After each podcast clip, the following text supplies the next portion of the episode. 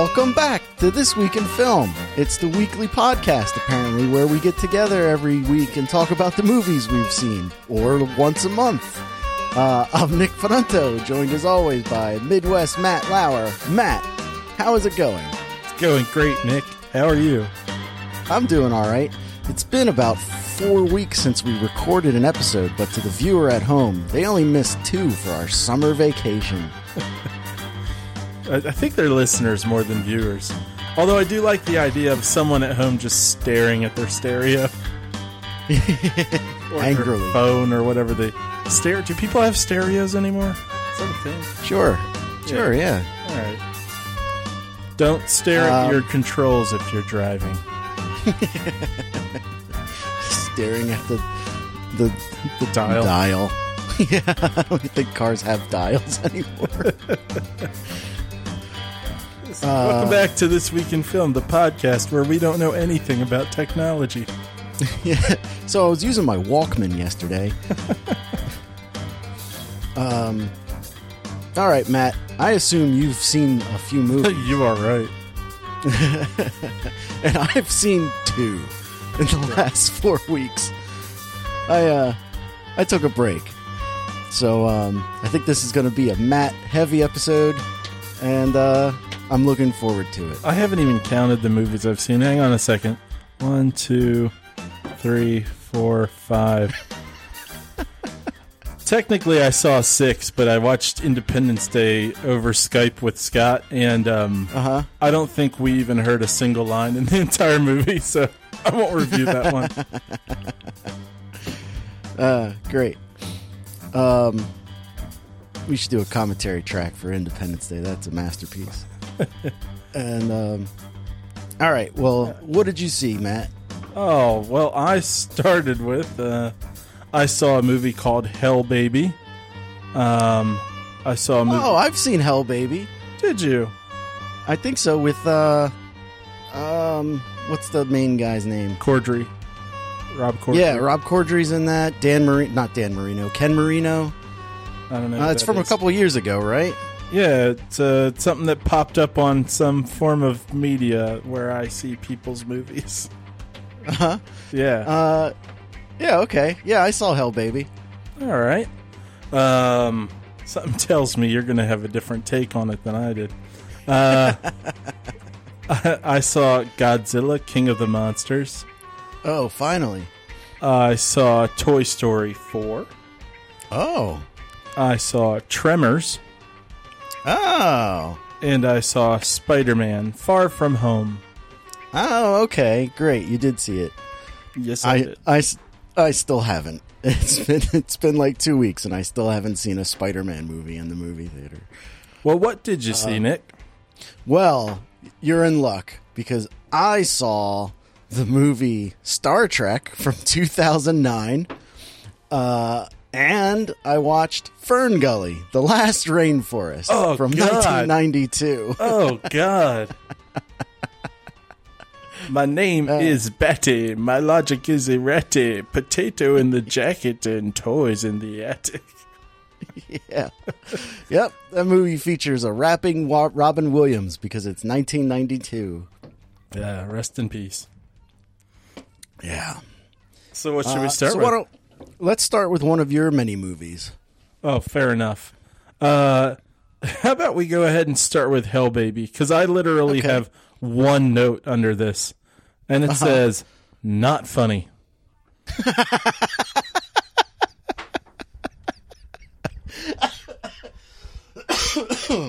I liked it. but it, it stars all the comedians that I like. Uh, you know what? uh, it includes some comedians I used to like till I saw Hell Baby. Uh-huh.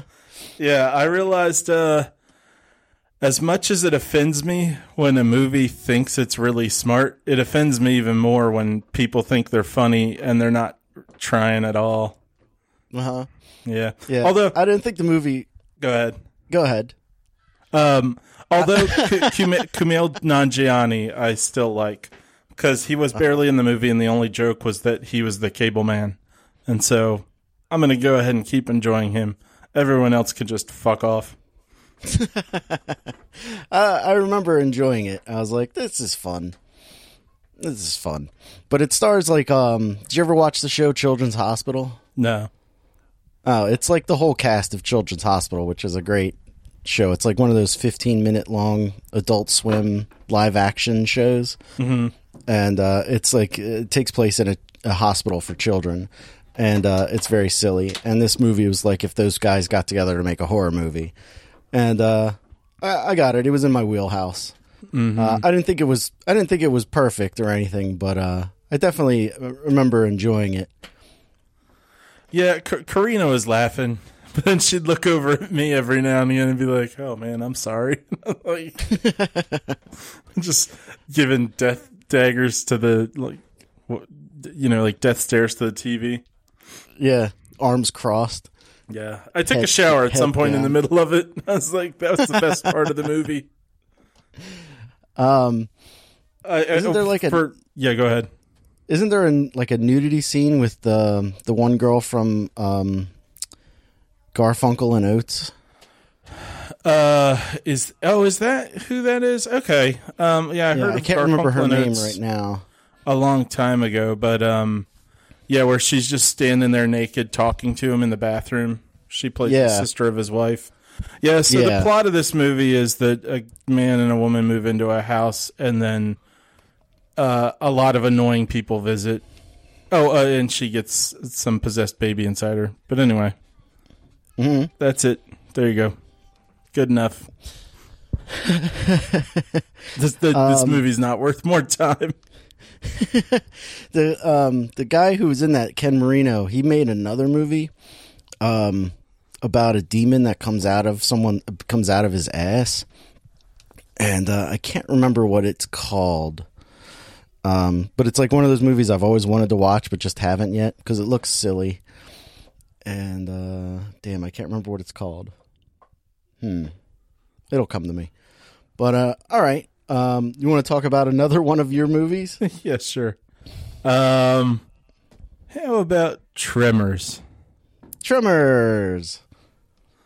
All right, so Tremors stars Kevin Bacon and Fred Ward, and a young lady who wasn't in a whole lot else, uh, and a very young Ariana Richards, who most people probably don't know, but was also a young young, young child, whatever, in um, Jurassic Park. She was a little girl, uh, Lex, in Jurassic Park. Um, so Tremors is a movie taking place out in I don't know if they actually specify the state, but I think it's Nevada. Um Generic Southwest. yeah. And um what's going on in this movie is that people in a pretty quaint little town discover giant underground monsters. And it's it's a light-hearted horror movie. And this movie is just so great. it's like one of my really favorite is. things. Um and one thing I never really realized before, but it had been a long time since I had seen Tremors with anyone who had not seen it before.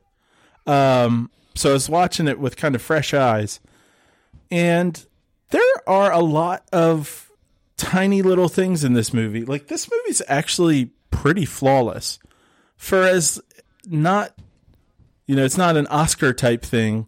Um, and for as non-serious as it is, it's actually put together with a fair amount of care. And um, there are a lot of little stage setting things, like drop dialogue that actually is really relevant to what's going on, and little shots that are like there's a camera, like a camera shot lingering for just like half a second on the tracks of the uh, the caterpillar, you know, the big uh, machinery thing. Yeah. and like that's really early in the movie, but it ends up being uh, their way out of town towards the end of the movie, and uh, some really nice shots and and little tricks of camera stuff. Like there's one moment where in this movie a um, a car gets kind of sucked into the ground, and the headlights are shoot there's a there's just a shot of it where the headlights are shooting into the air and then you know the car's been pulled under completely cuz one of the headlights disappears and then the other disappears and there's a shot where these people are pole vaulting from like one rock to another. And I'm like oh that's actually a really nice shot.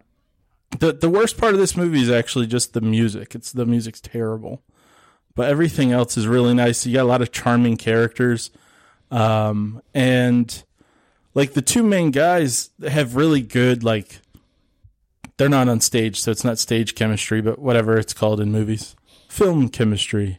No that's not right screen Screen screen chemistry there we go yeah so um yeah i don't have a whole lot more to say about it because there's not a whole lot more to the plot um but it's a lot of fun and i'd recommend it in a heartbeat to anybody and really anybody. There's there's not a, a kind of people that I would say don't watch Tremors. You're not going to like it. Yeah, I've never come across anyone who has seen it that didn't care, that didn't like it. Yeah, Everybody, it seems to be a universally liked movie. it's like the original Pirates of the Caribbean. Yeah, yeah. Uh, and and much like the rest of the Pirates of the Caribbean, unnecessary sequels. yeah, except they don't cost three hundred million dollars. Yeah. Uh, or call their villains the ass blasters. Well, they don't do that in the Pirates of the Caribbean. Yeah. okay. Well, I was saying the Tremors sequels didn't cost three hundred million dollars, but Oh, okay. you're right. The, the the they do have ass blasters. I think that's the third one. I think you're right. And then the fourth one, they go back in time, right? Uh, yeah, I think so. And then I I think at some point there was a TV series. I think you're right. I never watched the show. Yeah, let's just pretend that there's one Tremors. it's like the Matrix. But yeah, it's it's a pretty flawless movie. It's very entertaining. Um, I, I don't care for much of the beginning, like the setting up stuff. Like once once it gets really going, it really takes off. But like the beginning is kind of boring. Um, like like I get what's Kevin Bacon's job? They're like sewage workers. No, like, they're- septic. They're workers? random handymen. They just kind of go from place to place fixing stuff for people. and um like but that never that never comes back into play again like their their ability to fix things. They just kind of survive to the end of the movie. Spoiler alert. And um they just kind of they just kind of make it but like they don't do it because of any of their skills. They're just No, in terms of them, in terms of what they're doing being kind of relevant to the rest of the movie or what it has to do with the plot, is that we're kind of seeing the layout of the town and the setup with these monsters through their eyes because they're trying to leave town to to Yeah. you know venture out and do something better with their lives. And Yeah. so while they're trying to get out of town they keep running across all the people who've been killed by these monsters. And there are a lot more deaths in this movie than i realized. You know there are horror movies that come out today that don't have anybody die in them. And this is the opposite of that but it's really lighthearted and fun. Yeah it's a fun movie. It's it's great. We watched it not too long ago and it it totally holds up but i, I totally agree about the music. It's that mid 90s or early 90s synthesizer and twangy guitar yeah. right? Yeah and like harmonica. Yeah, it's it's what you expect from a, a movie that takes place in the Southwest. sort of yeah just that one note Yep, over and over It's like again. a C sharp all the time. um, uh, oh, what was I gonna say? Um, just lost the. Oh yeah, one of the reasons it does hold up real well too is because this is you know back in the day of nothing but practical effects, and yeah, um, the practical effects are good. they're great. Like the the giant worm thing looks gross and and real enough. And um, what do they call it? A, a graboid? Graboid. Yeah, and um, like the the shots of it like moving through the earth are really cool. Yeah. um, you know, like like the practical effects are are phenomenal. Uh, like when the one thing explodes, like that's really cool and gross. And then when well, I guess it's the last one that like slams through the side of the mountain and then falls. Yeah. Like that's disgusting and awesome. yeah, it totally works. Well, and like the the so the design of these creatures are like they're giant worms with beaks that have smaller snake-like tongue things that come out of their mouth. And the snake-like tongue things that come out of the mouth have like a fair amount of personality to them.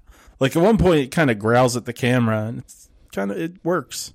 They're, they're pretty menacing for uh for worms. All right. Well, if that's all you got for Tremors, Yeah, that's it. all right. Well, then I'll talk about one of my movies now. Go for it. Um, Uh, so I watched Star Trek from 2009. Sorry, I was expecting you to do Ferngully, but I like the idea that you're saving it. Yeah, yeah. Um, so Star Trek is the J.J. Abrams um, reimagining of the Star Trek universe, uh, starring Chris Pine as Captain Kirk, Zachary Quinto as Mr. Spock, uh, and Eric Bana as the Romulan villain Nero. And um, this is a good movie. Uh, this is this movie is a lot of fun. Like it changes everything about Star Trek, but I don't care. Um, there hasn't been a good Star Trek movie in forever and ever, and uh, this this movie is already ten years old, which kind of blows my mind. Um, and uh, I, I I like this movie quite a bit. Um, basically, the plot of the movie is it's young Captain Kirk going on his first mission, and uh, stuff happens, and stuff happens, and he becomes captain of the Enterprise, and they have to save the Earth uh, from Eric Bana's bad guy character, and they do. And uh, it's great. It's a lot of fun. I watched it with my son and my daughter, and my son thought it was a lot of fun. Uh, it's his first experience with Star Trek, so um, that was good because I like Star Trek a lot, and um, and and he seemed to enjoy it. So that that was a lot of fun for me, and and it's a fun movie. Have you seen the first Star Trek, Matt? Yeah. I saw this movie once uh, with my friend Nick, who forgot all about it. we saw this together. yeah, we did, and I think we we both had the same experience with it um, when we saw it. Then, so the first time you saw it, um, because it didn't start out great, and I think both of us were like, "Oh God, we're this is this is kicking in with the cliches right away," and Chris Yeah. Pine's going to be really annoying. And then the movie just kept getting better and better, and by the end, we were like, "This movie's a lot of fun." Huh Yeah, and it was like the opposite of a lot of movies that we've seen because yeah, instead of getting worse it got better yeah. And, yeah, it definitely, was fun. definitely. The the weakest part of it is the beginning, um, especially when he's like a child and he's listening to the Beastie Boys and having the car race with the future cop. Um, but uh, because you know the movie doesn't suck, uh, it's forgivable. Where you're like, this is just kind of fun. Um, and uh, and then when he's like a little older and he's like gets into a bar fight, um, outside of where they're building the Enterprise because apparently they build spaceships on Earth, and uh, he, he's like kind of a dick to everybody. But uh, you know, like his character grows, like he becomes better, and uh, like you really like him. Like I, I really like Chris Pine. He's he's really grown on me like a a whole lot.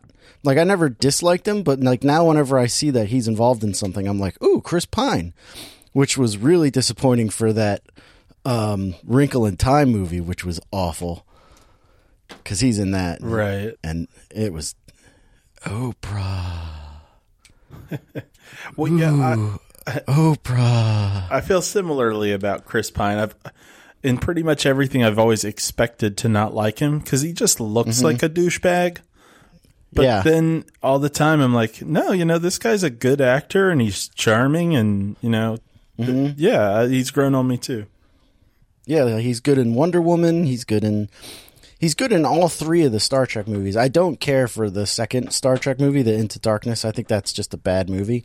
But the the I third saw one, that one. the it's not good. Uh, you never saw the second one or the third one? The second one. Uh, it's not good. Um, you're better off just going back and watching the Wrath of Khan because that's it's the same movie but done well.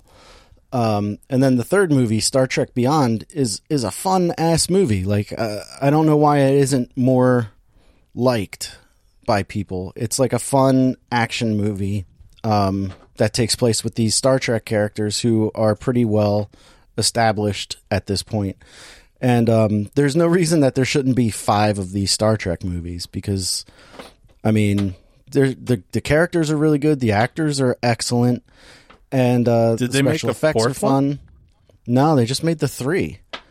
Uh, and the third one came out, I think, two years ago. But there are no plans for a fourth one. They're like they're like concentrating on their their streaming shows now, like the Star Trek Discovery and the uh, Picard show that's coming out. I didn't even know there were Star Trek shows on right now. Yeah, apparently Discovery's supposed to be very good, but I'm not paying for CBS All Access or whatever it's called, so I'm probably not going to see it.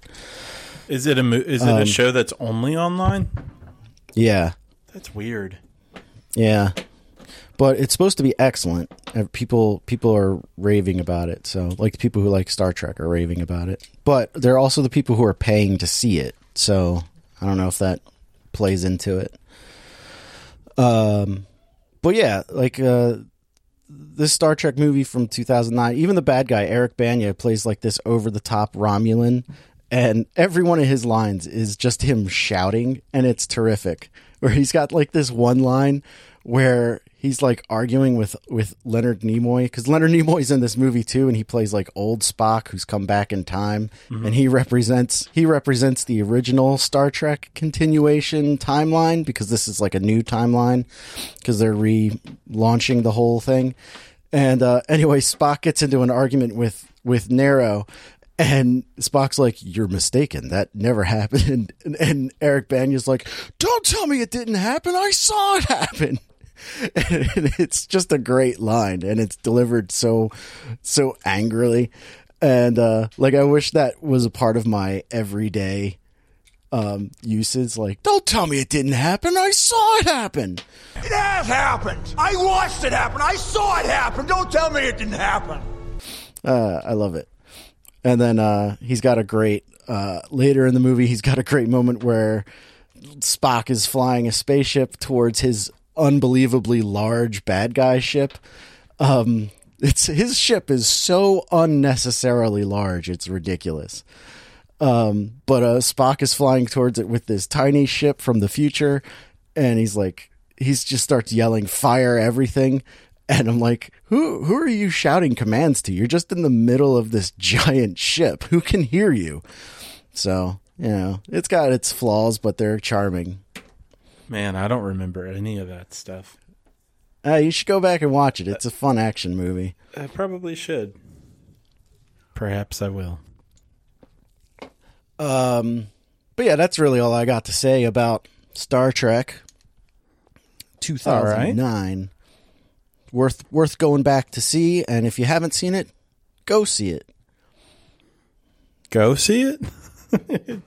Go Yeah, to the sure. theaters. It's uh, Go to the theaters. Not gonna be Ask there. if it's still playing.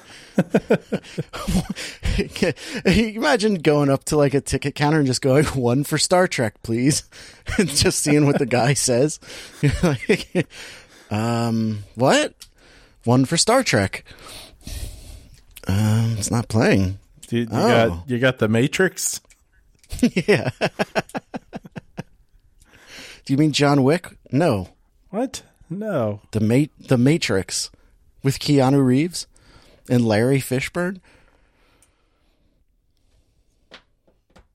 All right. So I guess that's the end of that joke. um. All right. So uh, I guess I could talk about um, Godzilla, King of the Monsters. oh, good. I'm excited to hear about this because this may be the only experience I have with the movie. Uh, uh, for your sake, I hope it is. Um, Uh-huh. Spoiler alert: It sucked. oh, it did. Yeah, absolutely. And Uh, uh, it's a shame you were looking forward to it. I was, and and I mean this this okay. So it's been like a month since I've seen this, so it's uh my my recollection may be a little rusty. Um, but uh, yeah, I went into this just looking for you know like a bad movie anyway. I, I mean, I expected it to be pretty hokey and just to see some monsters fight. And there is that. Um, there there is a lot more monster fighting. There are more monsters, but everything that was really done well in the first one, which was just the monster stuff, and it was just spread out th- across two hours. So you know, it's like you don't see a lot of Godzilla. He's not on screen a whole lot, but when you see him, it's awesome. In this version, or in the second one, when you see the monsters, it's just like it's a lot of like shots that are all the way back so you can see everything happening on screen at once. And mm-hmm. and that as pleasing as that may sound, that's really what the, the the opposite of that is what made the first one work so well. In, in the spots where it did work really well, it was like you had a sense of how big the monsters were because you can only see part of them on screen, or you're at angles that are, you know, from the people's angle. You know, you're down in the street looking up at this giant thing. And in this case, you're just like backed all the way up and you're like, oh, okay, so this kind of looks like a video game where, you know, like Neo Geo or something where, you know, you got one monster on one side and one monster on the other side and they're street fightering it up. The health bar above them. Yeah. Yeah. And, um, the bad stuff about this movie, I mean, other than that, like just the, the stuff that I expected to be bad, like the dialogue and the plot, it's just so, so much worse. So much worse than I could have even anticipated. And, and by that, I mean, like, it's corny, but I also mean it's boring as hell. Like, this movie's Oh, just yeah. got nothing to offer. Um, and well, and, and then again, when it comes back to the action, I mean, a, a lot of my complaints here are about the action because that's the part I was expecting to be okay. And so it's uh, you know as bad as the rest of it is, I think the only reason it pissed me off so much is because the stuff that I expected to be good was bad too. And so one of the other things that makes it not work as well as the original is that everything seems to move a bit faster. And um, you know, I watched something about special effects on YouTube, and and they were talking about Pacific Rim and how the first Pacific Rim works really well because all the the kaiju or whatever are uh, and the Jaegers are moving so slowly, it makes their size give you the like it really gives you the impact of their size. And I think there's Like something it adds a weight to it. yeah. And then in the second one, things move like they're just like street fighting. You know, it's like Neo versus uh, Ca- uh Captain Smith. Um, no, Agent Smith. Um, Arr, it's me, Captain Smith of the Matrix. um, Arr, Mister Anderson. I see turtles. Um, but yeah, I think this has a similar problem where they they just lost track of what made the thing seem so cool. There's a lot of lightning breath. You know, in the first movie, it seemed like Godzilla really has to build up a lot of energy to be able to do his lightning breath. And so it's sort of like like it feels like one of those things where maybe he's got like one in him, you know, like per day or something. Eh, Here, there's a lot of lightning breath. Um, probably the coolest part of this whole movie is Mothra, and when your coolest part of your movie is a giant moth, you're probably doing something wrong. Now, is the Mothra in this movie a good guy or a bad guy? Uh, he's a good guy. I mean, it, it the movie starts out with it, and it's kind of like I don't know, supposed to be scary, I guess, in a way, but it's really there's there's not much of the movie where you're like wondering or anything. Um, Does Does Mothra have the weird Asian singers that bring it to life? no, but there is some like weird life stuff with it. More like with it in Godzilla, and I mean, I just just don't watch this movie. um, one of the other I must know. I must know more. well, it, spoiler alert for a movie you should never watch. Uh, Uh-huh. I think that Mothra like sings a song to Godzilla and brings him back to life at some point. I might be remembering that wrong. I might have fallen fallen asleep and just had a dream because the movie was Is- so bad and boring. Is is the moth like just f- hovering over its body, singing a song? Yeah, I mean, like it's not singing in English or anything. It's just like making noises and rainbow stuff's coming out of it, or moth dust or something. It's like pixie dust. um, you're, you're you're gonna end up watching this movie just to see this stuff, and you're gonna be like, "Oh, he was right. I shouldn't have watched this." Uh, it sounds so terrible. It it really is. Um, What the thing that bothers me the most is that you said it's boring. Like oh yeah, yeah. really like I can like I can do with like terrible effects or stupid effects, but like boring sounds really boring. Yeah, and bad acting, and the, you know one of the things I, I, I'm looking at my notes here, and some of these things I'm like, no, I don't even remember that. Um, but like endless super planes, I don't even know what that means.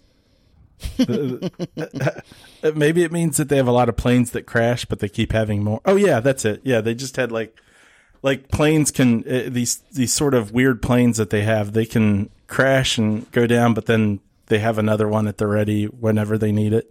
There's just like no stakes.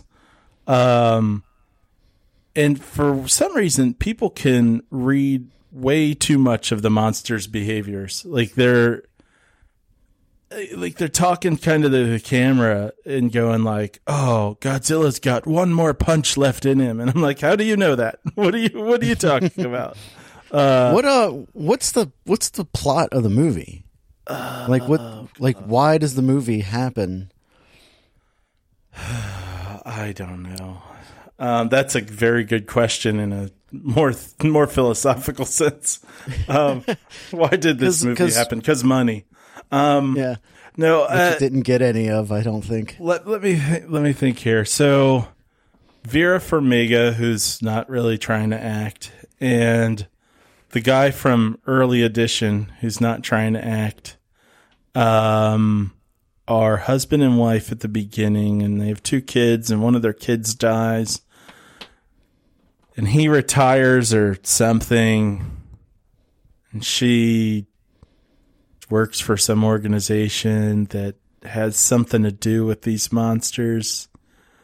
And then T- T- Tywin Lannister's involved somehow.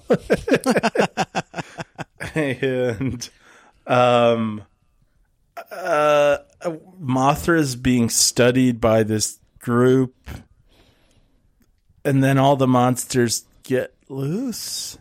I think okay, so so I They think just all, have all the monsters?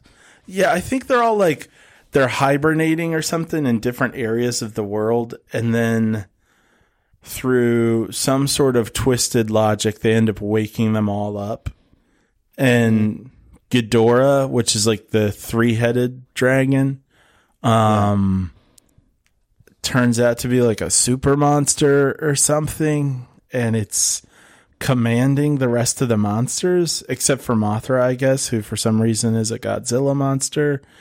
Uh, and so it's really Godzilla and Mothra versus these other monsters. But just so we're clear, they fight with Ghidorah, and the whole rest of the monsters don't do anything. Like there's this really cool looking giant, um, like woolly mammoth type thing. Uh huh.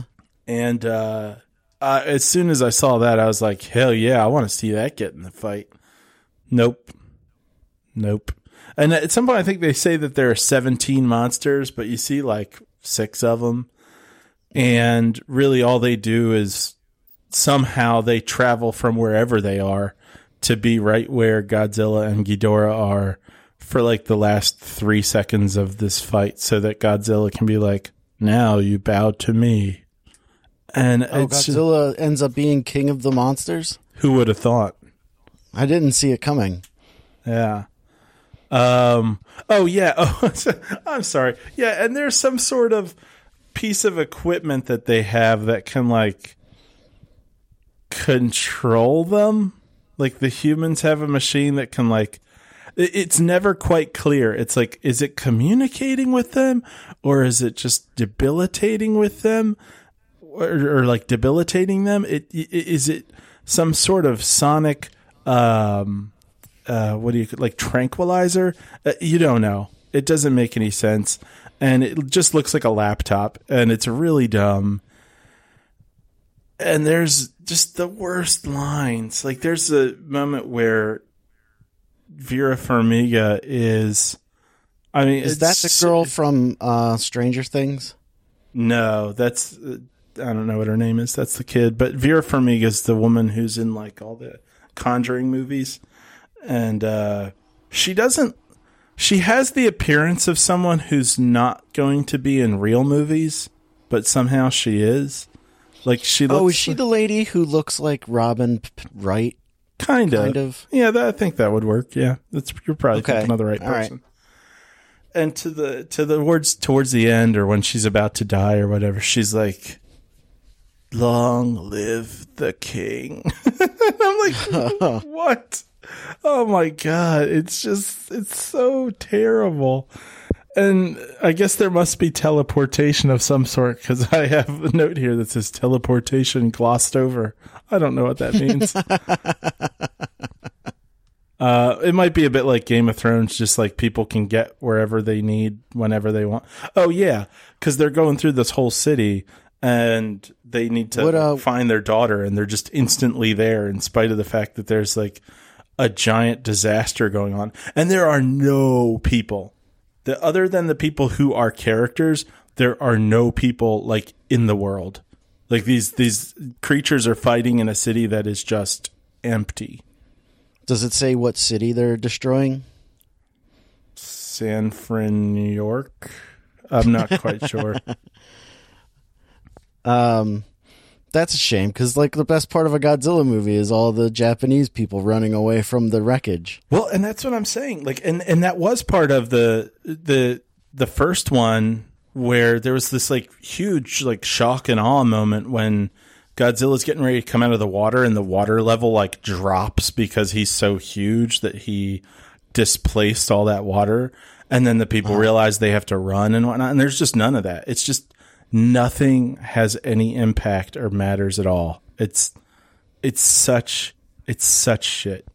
And the only people in this movie, as far as actors go, who are, I don't even want to say entertaining, but like at all redeeming, is there's one guy from The West Wing, the guy that plays Tywin Lannister, who's not on screen long enough at all, and and and the girl from from uh, from Stranger Things, she's okay too. Uh, there are a lot of unnecessary jokes and like things that just aren't funny. Um, I'm pretty sure that they say "Oh my God, Zilla" more than once. Oh God, It, it's Zilla. yeah, it, it's just so bad. It's so bad. That's that's all I got. like that's in the trailer, and I just figured that was like a terrible trailer edit where they're like, "Oh, look how clever we are," but that's actually in the movie. Oh yeah, that's in the movie. Oh God, Zilla. Mm-hmm. Ah, all right. I would say if you have any other questions, go ahead and ask me. But like as I'm trying to, like, to just remember the movie, I'm like, I got nothing. Does it? Did you stick around for like a post credit scene or anything? God no. Because they're supposed. This one was supposed to set up the eventual Godzilla versus King Kong movie. Uh, it- uh, man, if we did stick around for through the credits, I can't imagine we did. I'm pretty sure that I think Karina might have said, "Do you is there a, is there an end credit scene?" And I said, "Does it matter?" and we got up. Did she also hate the movie? Yeah, uh, we saw it with our friend DePauli, uh, my old work wife, and um, uh, it was uh, DePauli and I like to see bad movies together, so we saw the first Godzilla together, um, and like the Jurassic World movies and stuff. And uh, to her, to her husband's, you know, much respect to her husband. He had seen um, Fallen Kingdom, you know, Lost World Fall, Fallen Kingdom with us. He did not come to this. and his name's Tony. I turned to Polly at the end. I was like, "It's a good thing Tony wasn't here." She's like, "Oh God, he would have killed us or something." um, yeah, no, none none of the three of us enjoyed it. It was Oh, okay. it was bad and Oh, that's a shame. not entertaining. That's too bad. I mean, to to say that I had more fun watching Lost World: Fallen Kingdom is accurate, and that says. Oh my something. god, Yep. that does say something. yep. Oh, I still haven't watched that.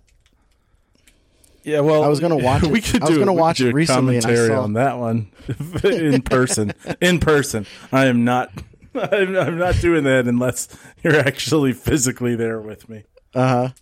Uh I was gonna watch it recently, and I was like, it's like two and a half hours long. No way. Sure is.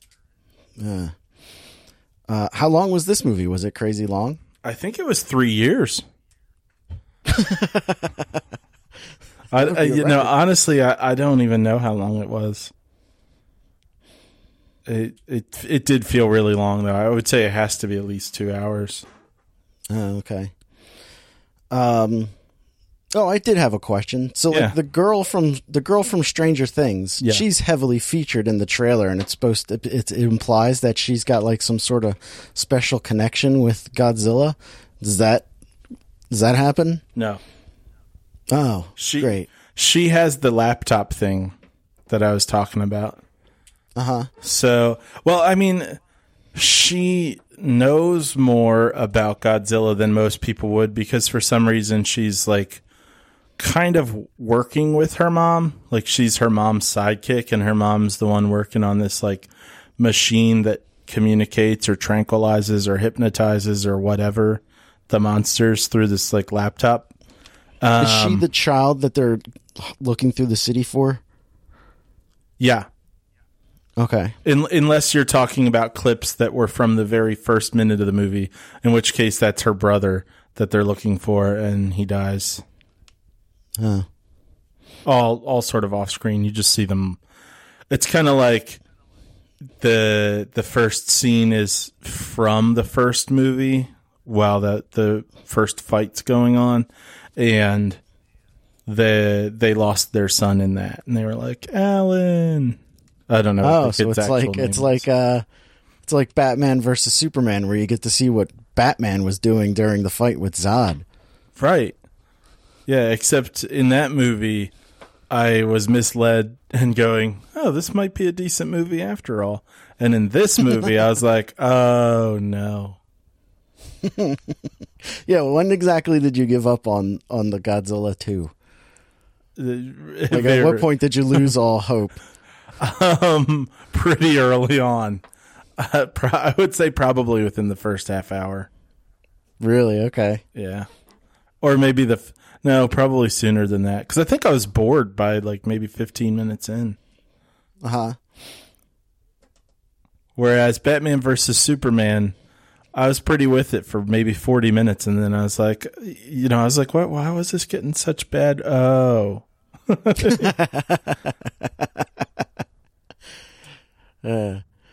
All right. Um so you want to talk about another one of your movies? sure. I'll, I'll, I don't have a lot to say about Toy Story 4, so I'll do that. Um, this movie is awesome. What's it? Um, Yeah, there. It, it it it somehow it feels different from the other Toy Story movies, which I I haven't seen any of them since seeing the third one in the theater. Um, but in my mind, I know that like I remember enjoying all of them. And I know that every single time I didn't expect them to be that different from one another, but that they did feel like their own movies. Um, this one feels a little bit more like it, it, the setting and stuff seems different enough that it really feels like it doesn't it doesn't feel like it fits into a formula. Um, and it's a lot of fun and the jokes in it go in some directions that I really like. Like there are kind of horror elements in this movie. Um, at least for me.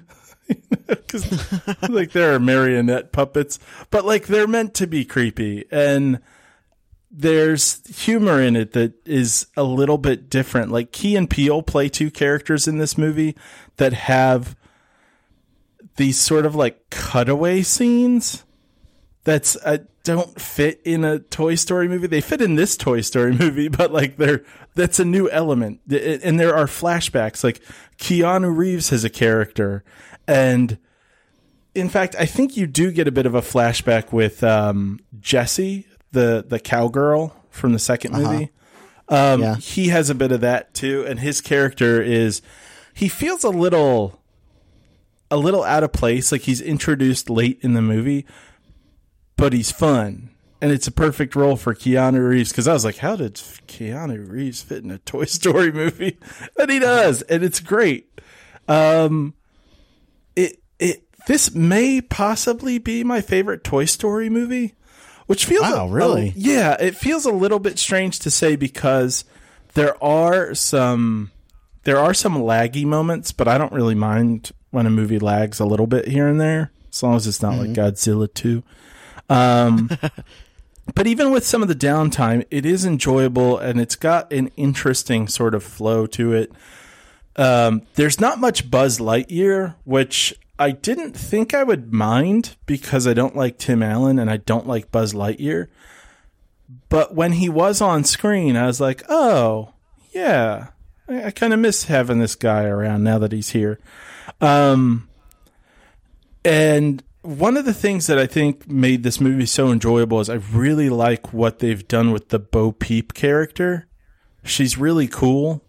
Um, I thought they had a different voice actress because um, it's Annie Potts that plays Bo Peep, Really? and it it's that's who played her in the first three, and I didn't think that's who was doing the voice in this one, but she may have just like Annie Potts may be older than I want her to be, um, and her voice may be kind of sounding different in her older age, um, because I really thought that it was somebody else. Um, but her character is just kind of philosophically different from the other characters and just kind of sees the world in a different way. And you know each um each toy story movie kind of addresses some sort of existential kind of question um and this one's a little bit you know it's got its own new question. And i've heard some people liken it to like what is it like to be an adult? You know almost like toys play adults and then they have their like sort of like have their children. And like what what purpose do they have if the children move on and stuff? Um and and I don't really maybe because I don't have kids I didn't really think about it quite the same way but I like what's being raised here in this story. And when it comes to you know like the quote unquote bad guys in the movie like what kind of questions do they raise? What's their issue? And how does it work with the other characters in the movie? It's really cool. There's a lot of cool relationship stuff between the different characters. And i th- while i think probably all the toy story movies have made me tear up or almost tear up this one did too, but it wasn't like a it wasn't like a sad scene. It was more like a oh, that's really heartwarming kind of thing. Um Okay. and I was expecting like, you know, like a Toy Story 3 tearjerker, which I don't actually remember. I don't remember what was so dramatic about Toy Story 3, but I remember everyone being like, "Oh my god, this is terribly sad." Um this one's this one's not quite so terribly sad, but it is it is pretty uh I don't know, man. It's really cool. It's really cool, and and you've got Woody. Kind of there. There are a couple things that he has to think through that I feel like when they come together, they happen a little quickly. But he's having to think through different stuff about himself, and I've never really liked Woody all that much. Like I haven't found him to be that interesting of a character. But in this movie, I'm like, oh, okay. What he's wrestling with is is pretty interesting. Um, and I know I'm talking very vaguely about a lot of this, but that's because I don't want to spoil anything. Uh huh. Um, but and, and the look of this movie is just nuts. Like they, I, I, I think every time I've seen a Toy Story movie, I've been like, wow, that looks really good. Um, and this is no exception. Like it just looks amazing. And I think, I think we saw it in 3D. And I don't think that the 3D adds anything. So, you know, like don't spend 15 bucks on a ticket or whatever it costs. Um, but I would say see it. You know, if you Okay. if you have the time to see it in the theater, go ahead. If you don't, definitely see it as soon as you can once it's on video or Okay. streaming or whatever you call it. Yeah, I've from uh I've heard that it was good, but like it's like apparently not doing very well at the in the theaters. Like It's it's, not? not? doing as well as they as they hoped. Yeah, Well, that's too bad. like Aladdin is blowing it out of the water. Ew, people are seeing like, Aladdin. Oh, Aladdin's made almost a billion dollars. No way. Yeah, Wow, I did not realize that. That yeah. is- Aladdin was unnecessarily really disappointing. huge. Oh, It is. Yeah, I didn't see it, but it just looks so terrible. yeah. I I've only been hearing bad things about it. Yeah, I hear Will Smith is the best part of the movie. I've, I've heard that Um, as well. That's yeah. not too encouraging for me. Uh, all right. So then, is that all you have for? Yeah, yeah, that's it. That's it. Go see it. Yeah. So, Fern Gully, The Last Rainforest from 1992. Uh, this movie is directed by Bill Kroyer, and it stars Samantha Mathis, Christian Slater, Robin Williams, Tim Curry, uh, and Jonathan Ward, uh, who's a guy that you've never heard of No. and uh and so basically this movie is everything that the early 90s told you was bad about the environment and robin williams plays a bat who's been tested It's got PTSD. he's been like yeah he's he's suffering from horrible ptsd and he's escaped from a, a human testing lab like a medical testing lab he plays a bat and they uh they they've done experiments on him so he's all messed up he's got like wires coming out of his head and everything that electrocute him and uh he's just a lunatic um and it's basically robin williams playing robin williams uh, the best part about this movie is that it's only an hour and 15 minutes long yeah. which which was It is a which was- long, long hour and 15 minutes. yeah. Uh, I mean, this wasn't terrible. Um, uh, I, I enjoyed it. I watched it with my kids. Um, my wife apparently has seen this movie a million times, and she heard it while we were watching it downstairs. She heard Christian Slater playing the pan flute, and she was like, "Are you watching Fern Gully?" And we were like, "Yeah." And she was like, "I want to watch Fern Gully," and she came running down the stairs to watch Fern Gully with us. Um, so she's she was excited about that. Um, this movie has a lot of musical breaks. Like I think maybe every every ten minutes there's a song break, and at one point they stop writing original music and just start playing the uh, human character's Walkman, and I forget the name of the song that's what that's playing, but like there's this long dance sequence of him just lip syncing to the music playing over the Walkman's headphones, and uh, so that's ridiculous. But uh, Doesn't, the doesn't basic Tone Loc have a song in this? Tone Loc does have a song for some reason. He plays like this lizard that's trying to. So the the plot of this movie is Samantha Mathis, who is uh, the girl from the um, Super Mario Brothers movie. She plays Daisy from the Super Mario Brothers movie. Never saw. She's a. F- oh my god! You've never seen the Super Mario Brothers movie? No. Oh my god! Zilla.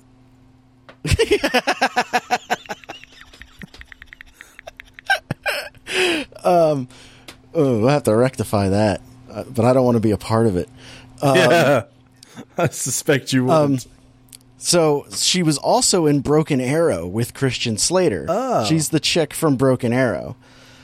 Um, um, and anyway, so Samantha Mathis plays this fairy. Christian Slater is a fairy, and they live in this magical rainforest area called Fern Gully. And just outside of Fern Gully is is uh is a logging company that is like destroying the rainforest. And the fairies don't know about it because they think humans are extinct that they went extinct thousands of years ago. But little do they know humans are alive and well and coming for them. And they've got this terrifying monster of a machine that chops down trees and turns them into plywood. And and uh the the main guy uh, Jonathan Ward, who plays Zach, uh, he gets shrunk down by Samantha Mathis's fairy character, and he goes and like in, in, investigates the world of the fairies.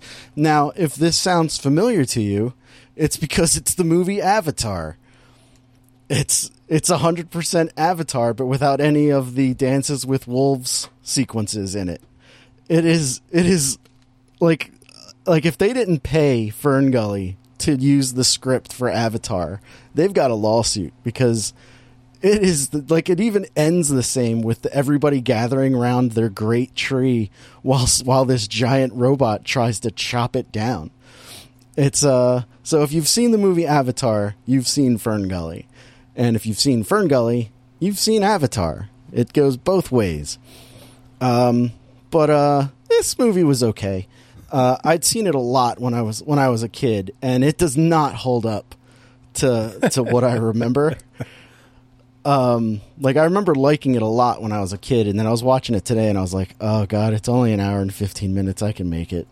And uh, like I don't want to watch it again, but my kids they seem to really enjoy it, so that was that was nice. Now, And, see, uh, I had never seen this as a kid, and I did. I've only seen this movie once, but I saw it when I was like twenty-seven. Uh, my ex liked it or remembered liking it as a child, and and uh, and she was like, "Yeah, we should watch this." It, it, it's actually probably the one thing that has us evened out a little bit um, because there was a long string of me wa- making her watch movies and finding out they were terrible, like batteries not included. Um, and uh, and she was like, "All right, well, we need to see Fern Gully," and uh, boy, that we both of us were just kind of staring at the screens with our mouth or the screen with our mouths agape, like, "What is Yeah. this?" And Yeah. uh, and then you know, like once once Robin Williams' bat starts rapping. I, I don't know if like if you could say that pulled us in or made us like it, but we enjoyed that moment. Um, and then for a while, that was actually her phone ringing. Um, like when her phone rang, it would play Batty The ringtone. scream, scream or uh, rapping his song. Yeah, um, and I have never gone back to this well. Um, Yeah, other than that, I've You're run across a clip here or there when it gets referenced in other things. And it's Yeah. usually the rapping bat, which is enough to go like, oh, well, that's the best part of that movie. Um, but I, yeah, I don't remember the rest of it being any better. Um, so here's my question for you then, since you're you're making the connections between that and Avatar. Which one's better?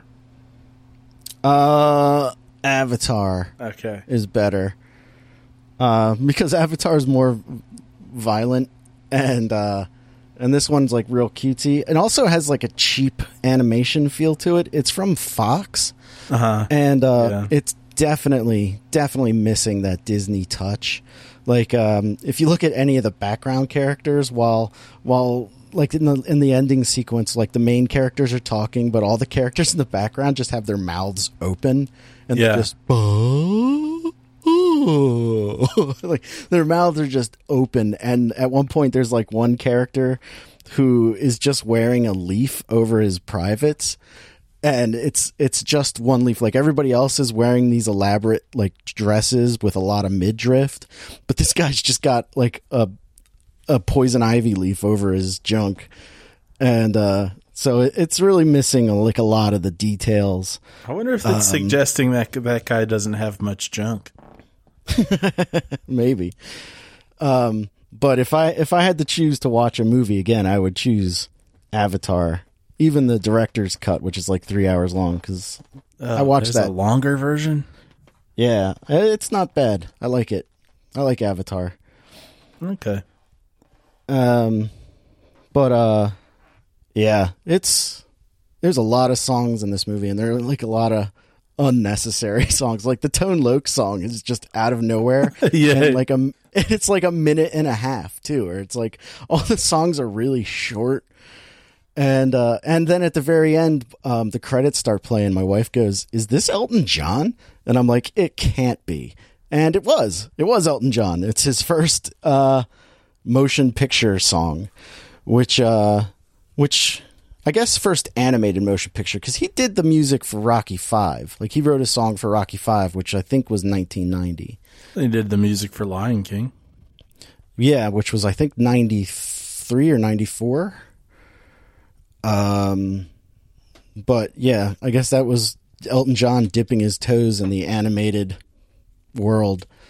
Um but it's it's it's pretty terrible and it's it's full of it's full of early 90s um environmental messages like oh you got to watch out for acid rain um pollution all this stuff. Like the villain of the movie is like this is the smoke monster from lost and he he's played by Tim Curry and he like feeds on pollution and stuff but uh, he existed in the caveman time so I don't understand how he can exist back then because there wasn't like pollution then it doesn't make a lot of sense but anyway he lives on this machine that that is chopping down the forests and the main character turns the key to off and he basically defeats Tim Curry.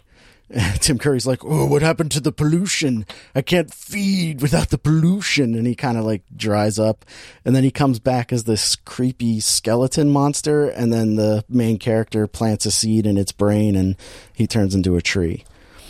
So that's how that wraps up. Yeah.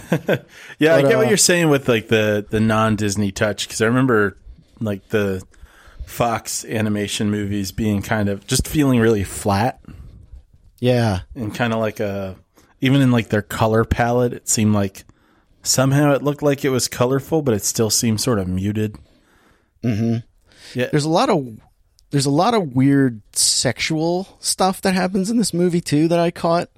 Like at one point, the the main character guy um, falls down a hill and and he like lands in this pack patch of mushrooms and he like his legs are splayed open and then there's just this mushroom between his legs and he's like moving it around to talk to the girl and i'm like oh that's suggestive a little bit but maybe i'm reaching here And then she But starts then- sucking on the mushroom, and you're like, Yeah. wait, what?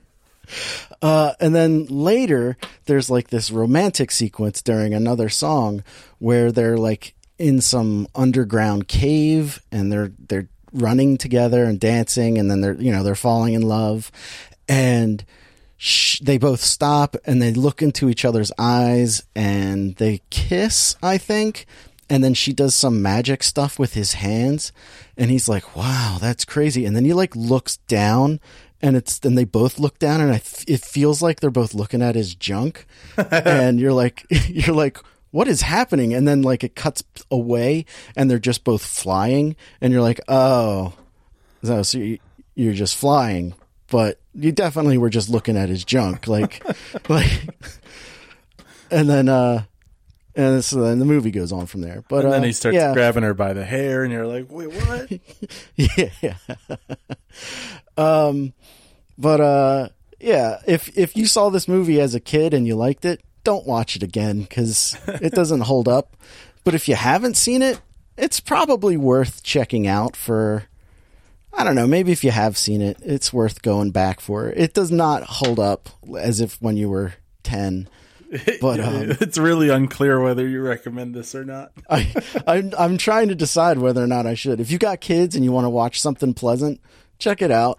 But if you're if you want to watch an animated film like by yourself, maybe pick something else. Oh yeah, definitely. If you're watching It'll it on be- your own, definitely pick something else. Yeah, uh, I I I don't know where I'm going to put it on my movie ranking list, so it'll Yeah, be I remember it being on, you know, some some VHS thing, like being one of the previews.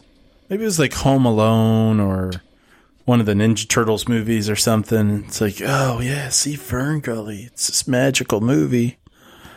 and then I wonder which came out first, Aladdin or Fern Gully.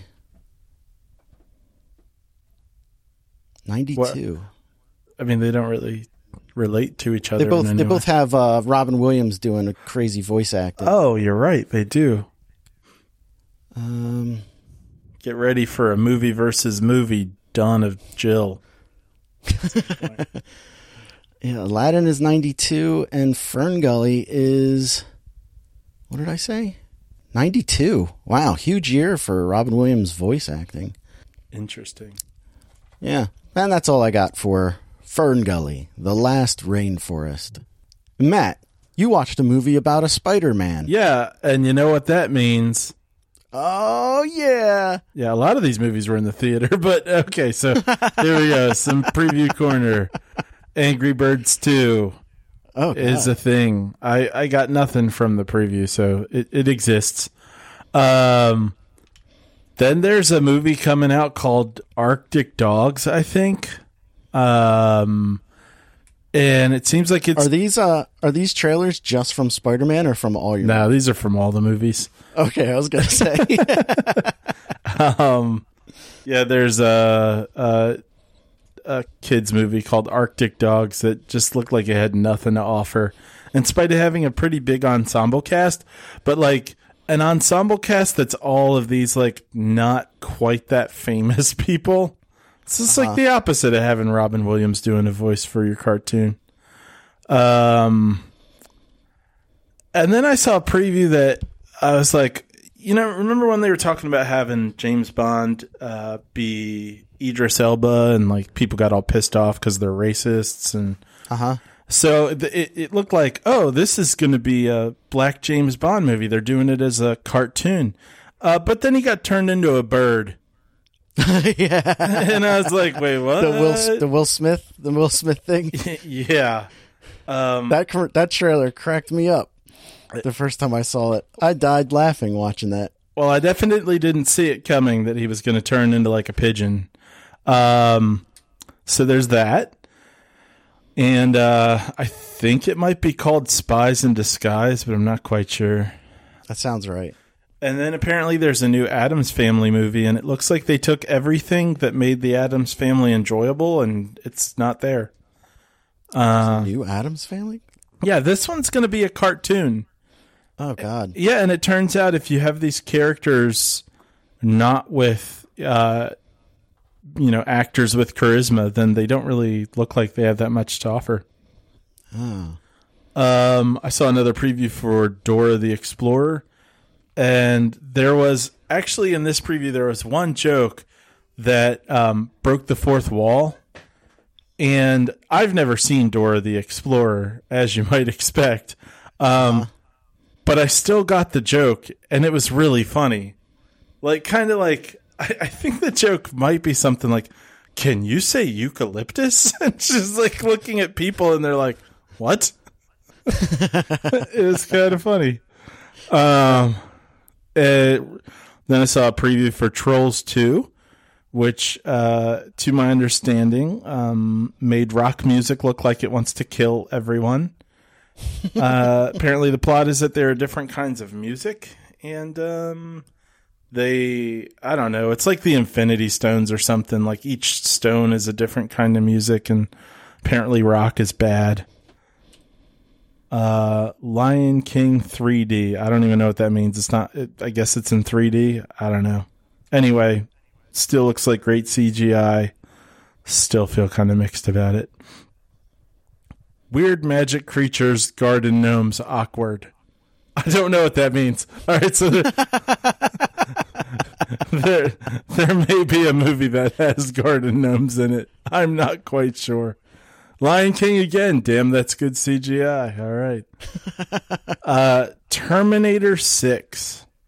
Uh huh. Um, Dark Fate. is that what it's called? Something like that. It's got Linda Hamilton in it, so I'm interested. But boy, the the it looks like, uh, and and again, you know, like I don't, I don't think special effects are the the reason to go see a movie.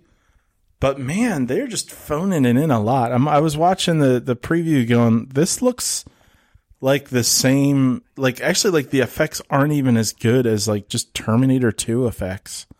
So I don't I don't know, man. And then it seems like there's someone in the movie who's part robot and they're saying like, "No, I am a human." And I'm like, "Is this the same thing as Terminator Salvation where the person thinks they're human but they're a robot?"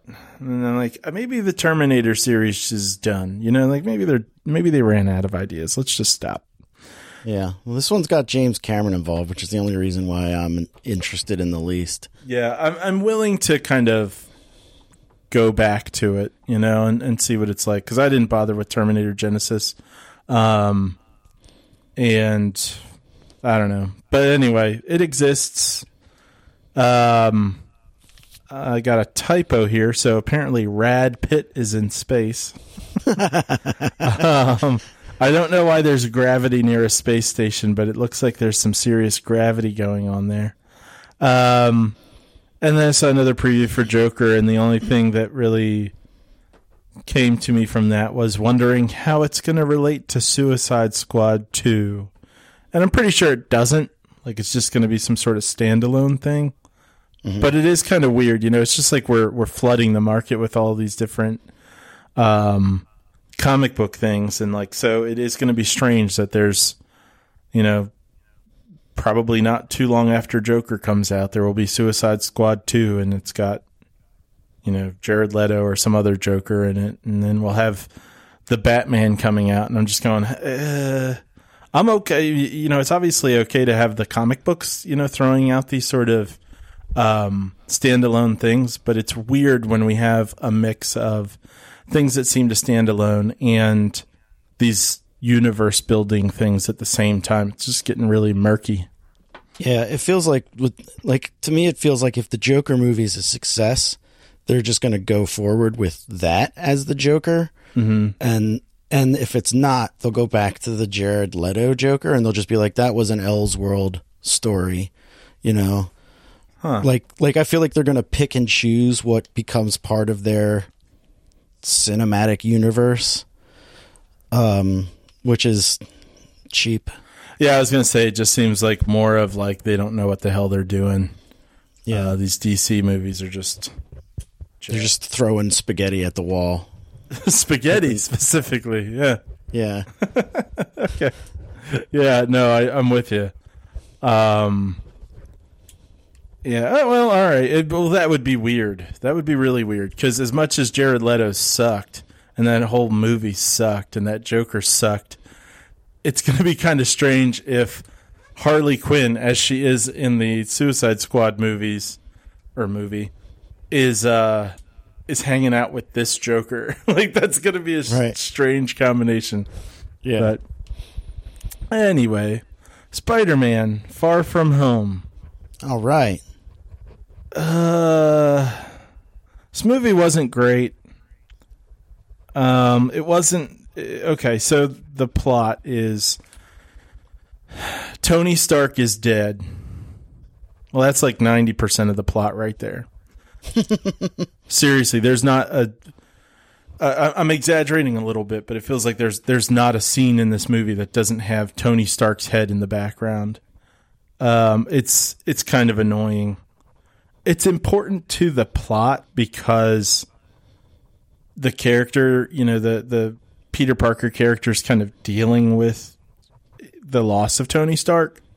Um, although some of it's not, you know, you're not really seeing him grieve. You're just kind of seeing him overwhelmed, and so he wants to go on vacation, and that's pretty much it. Uh, he wants to ask out Mary Jane or made MJ, and um, so stuff happens like superhero-y stuff, bad things that he needs to do something about. Um, and that's pretty much the plot. Um, the the second half of the movie is where the plot kind of gets going. The first half's pretty draggy. It's I think meant to be funny, but there's not there's not very good humor in the first half of this movie. Um, and it even had me wondering if I enjoyed Homecoming as much as I thought I did, and that's a shame Uh-huh. because I'm pretty sure, I'm pretty sure I did, but Uh-huh. um, but it, it has me kind of not excited about the idea of ever watching that again. Um, it's not terrible, and once it does pick up, it's like, oh, okay, I'm having fun again here. Um, but it's disappointing that like, like a lot of the first half is you know like jokes around like Ned, his friend, who is kind of annoying in this movie and not nearly as funny, and looks like he's like 35 years old. I'm not sure what's going on there because he's not supposed to have aged five years during the uh, what they call the blip. Uh huh. Um, They so don't. They don't call it the snap. no, they call it the blip. And they do address it a bit. They do kind of explain at the beginning, like, hey, half the people at school disappeared for five years. Um, for some reason, some of the folks who were in this school five years ago are still here, although now they're five years older and handsome. Um, and so, so Peter Parker's kind of in competition with this one guy for MJ's affection. Uh, but you know, like seriously, like it seems like a fair amount of the charm from the first one is missing from this. Uh, the people are a little bit more, just kind of, like I said, kind of annoying. Um, there's a fight scene with a monster creature thing that's made of water, and it feels like it looks about as good as the Sandman did in uh, Spider-Man Three. Oh no. Yeah, it's not great. Um, but I, yeah, yeah, it's it. I think the further I get from this movie, the less I like it.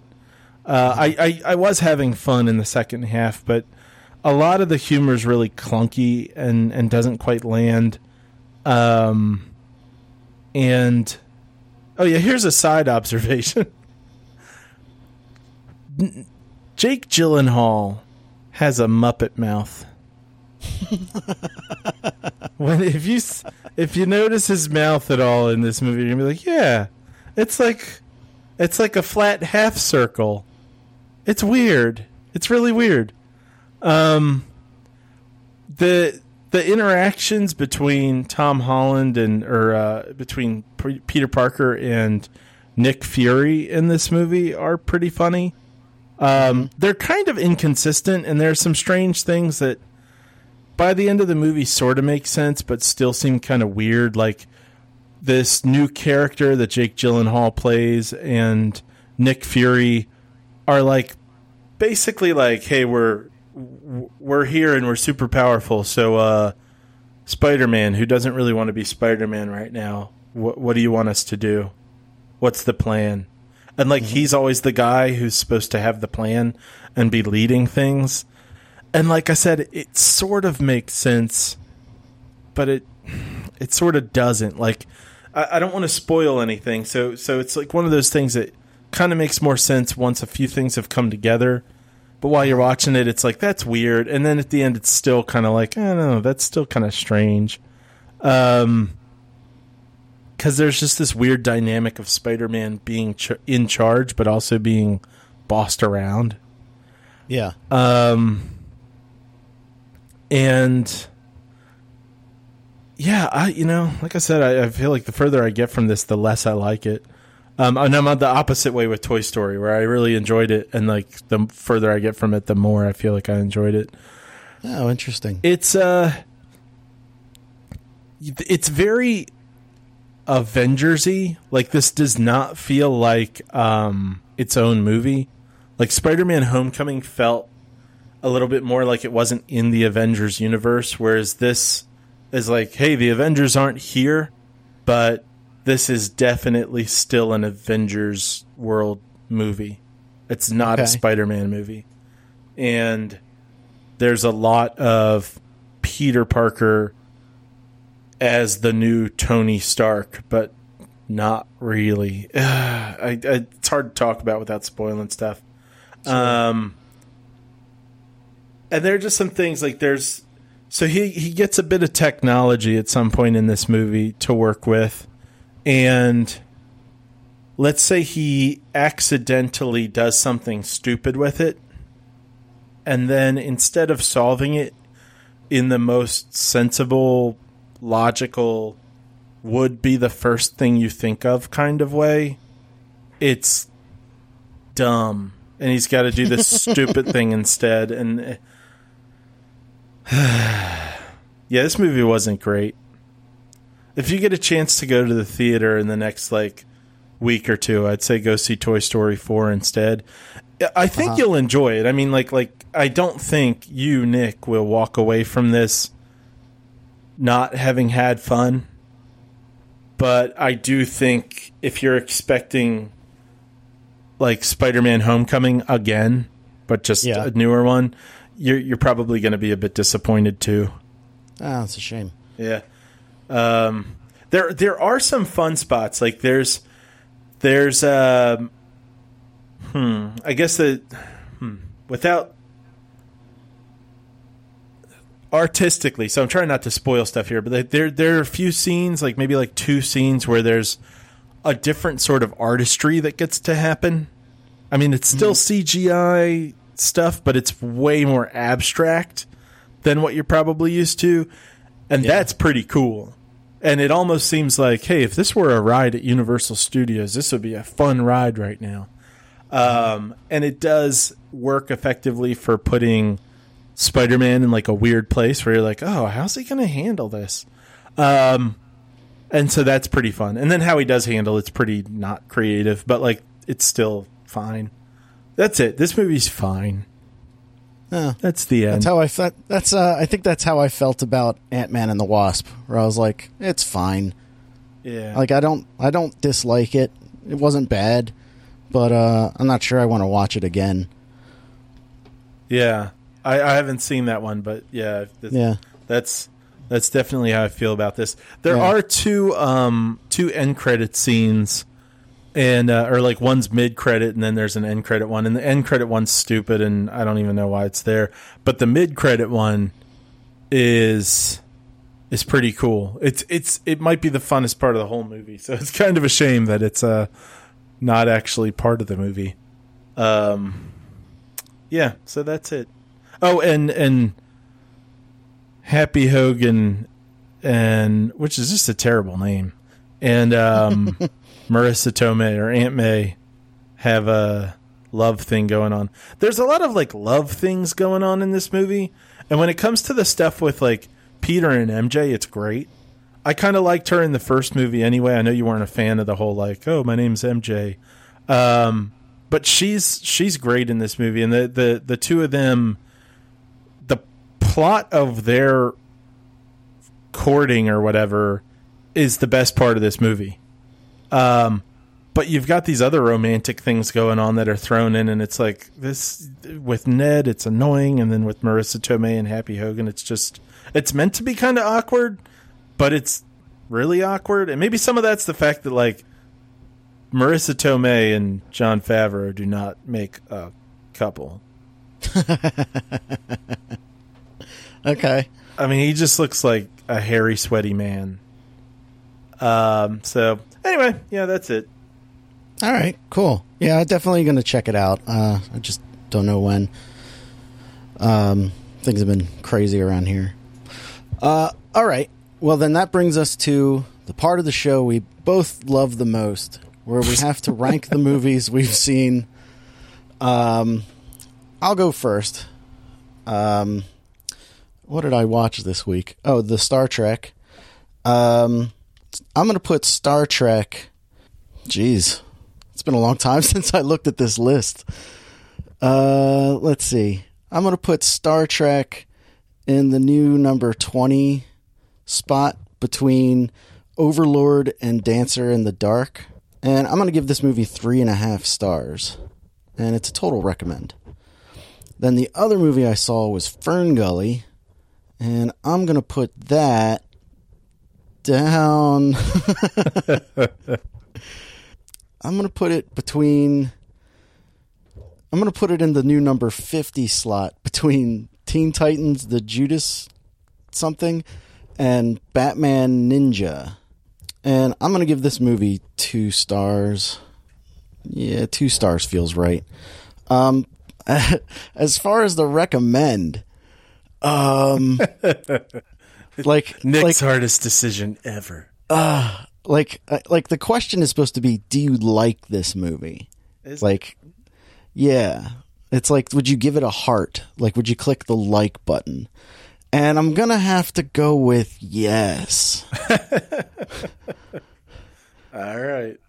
Yeah, so that's locked in there. You heard it here, everybody. Nick wholly endorses Fern Gully. Go see right. it as soon as you can. Uh, Matt, that brings us to your list, and you got a whole lot of additions lot to, place make. here. So, uh, fortunately, I went through ahead of time and did this. And man, can I tell you, my list is jacked up. like So is mine. I am unhappy with my list. at the end of the year, however long we go for this list, I'm gonna have to like do a version of it resorted and just compare them side by side because there are Yeah. things that do not belong where they are, and it makes it pretty hard to place things. Like, do you still feel confident about the number 16 placing of Dark Phoenix? Um,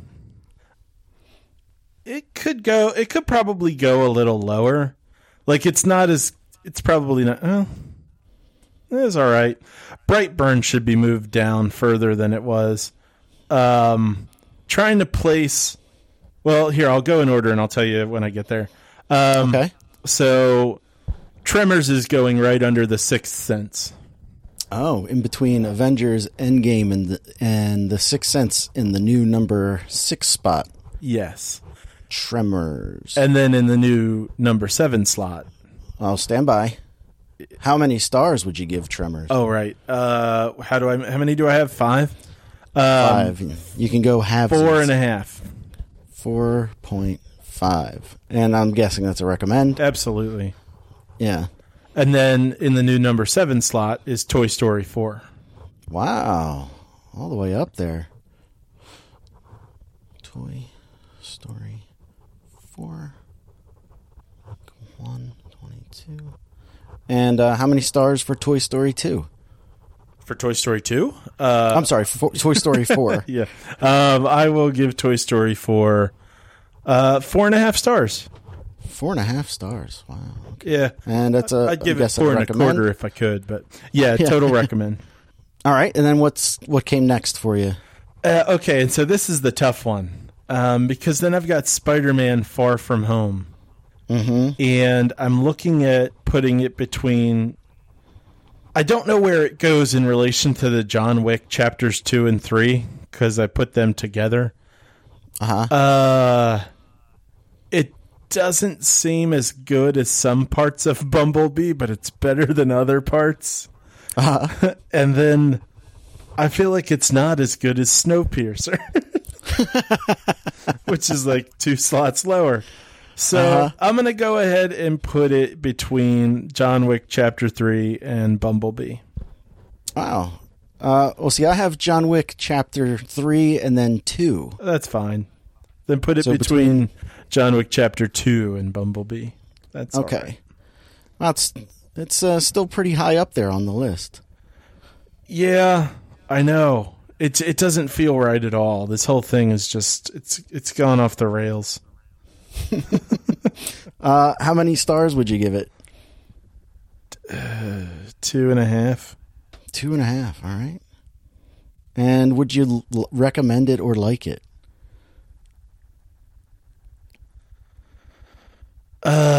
Um, Would you click the heart? no, No. I wouldn't click a heart, but I might recommend it. I don't know. It's hard. I'll give it a soft yes. I know it's just yes or Uh, no. But okay. We'll go with yes. We'll go with yes. Yes. Okay. Yeah, I, right. I, I might just you know once I once I've had more space from it, I might be less dealing with the disappointment, or I might Mm-hmm. just hate it more and more. Let's find out. A couple months from now, I'll tell you where I'd rather put it. we'll have our at the end of the year. We'll have our list review episode. Yeah. Sounds thrilling. well, and sometime soon we'll have to do the uh, the Marvel hierarchy thing. Now that I've seen the Spider-Man movie, Yes. Yeah. We'll have to do that. Of course. and I am scrolling down. Where the he- what is my next movie? Godzilla. Oh yeah, Godzilla. Um, that is going in between the Mummy and Ocean's Eight. And it's the new number 51 spot. Actually, no, this should go even lower than I'm looking at some of the other things on the list here. Nope, we're moving it lower. Hold on. Hold on. Cut. And we're going to paste that under the boy. Better than Dumbo, Yep. but worse than The Boy. Yep. Which you've which is a movie you've seen like 8 times Too now. many times. Way too many times. But I remember seeing it in the theater and not wanting to smash my head in, which isn't true for Godzilla King of the Monsters. Uh I think they're making a sequel to The Boy. Oh God. I think. Maybe I dreamed that. it's a weird thing, but Yeah, I don't know. Uh how many stars for Godzilla 2? one. One star. All right. And I'm guessing that's a no. No. All right. And then uh didn't you have one more? I did. And it's going between signs and glass. And that's Hell Baby. you liked it more than Glass. Hell, baby. Uh, let's see. But still better than Aquaman. One. Not as good as Contagion, though, which is, you know. Um, uh, how many stars for Hell, baby? One. One star. Yeah, this whole section of my list Contagion, Signs, Hell Baby, Glass, The Shape of Water those are all like movies that I hate in part because they think they're something. And that's a that's a no for Hell, baby from you. Right. Yeah. Uh, okay, great. Uh, Matt, anything to plug this week? Um, man, you know, I swear I had something, but uh, I'm blanking right now, so I'm gonna go with no. All right, nothing to plug, but if you would like to see what Midwest Matt has recommended in the past, check out the website, thisweekinfilm.com. Wait, Oh my god, breaking news. Yeah. Uh, if I haven't ever recommended it before, I've been listening to a show called Behind the Bastards, and uh, that's a podcast, and it's a pretty awesome way to get some basic like history on certain people. Like recently, they did the the you know Kim Jong Il, Kim Jong Un, you know family tree uh, history stuff. So like check that out. Behind the Bastards. Okay. Uh, and uh, there'll be a link to that show on the website, thisweekinfilm.com. And you can find out anything else you want to know about the show there. Uh, you can get in touch with us if you like by contacting us on the various social medias, or you can send us an email, an email at thisweekinfilmpodcast at gmail.com. And uh, I think that's going to do it for the show. Matt, you got anything else? No, that's it. All right. Well, if that's the end of the reel, we'll see you next week in film. See you then.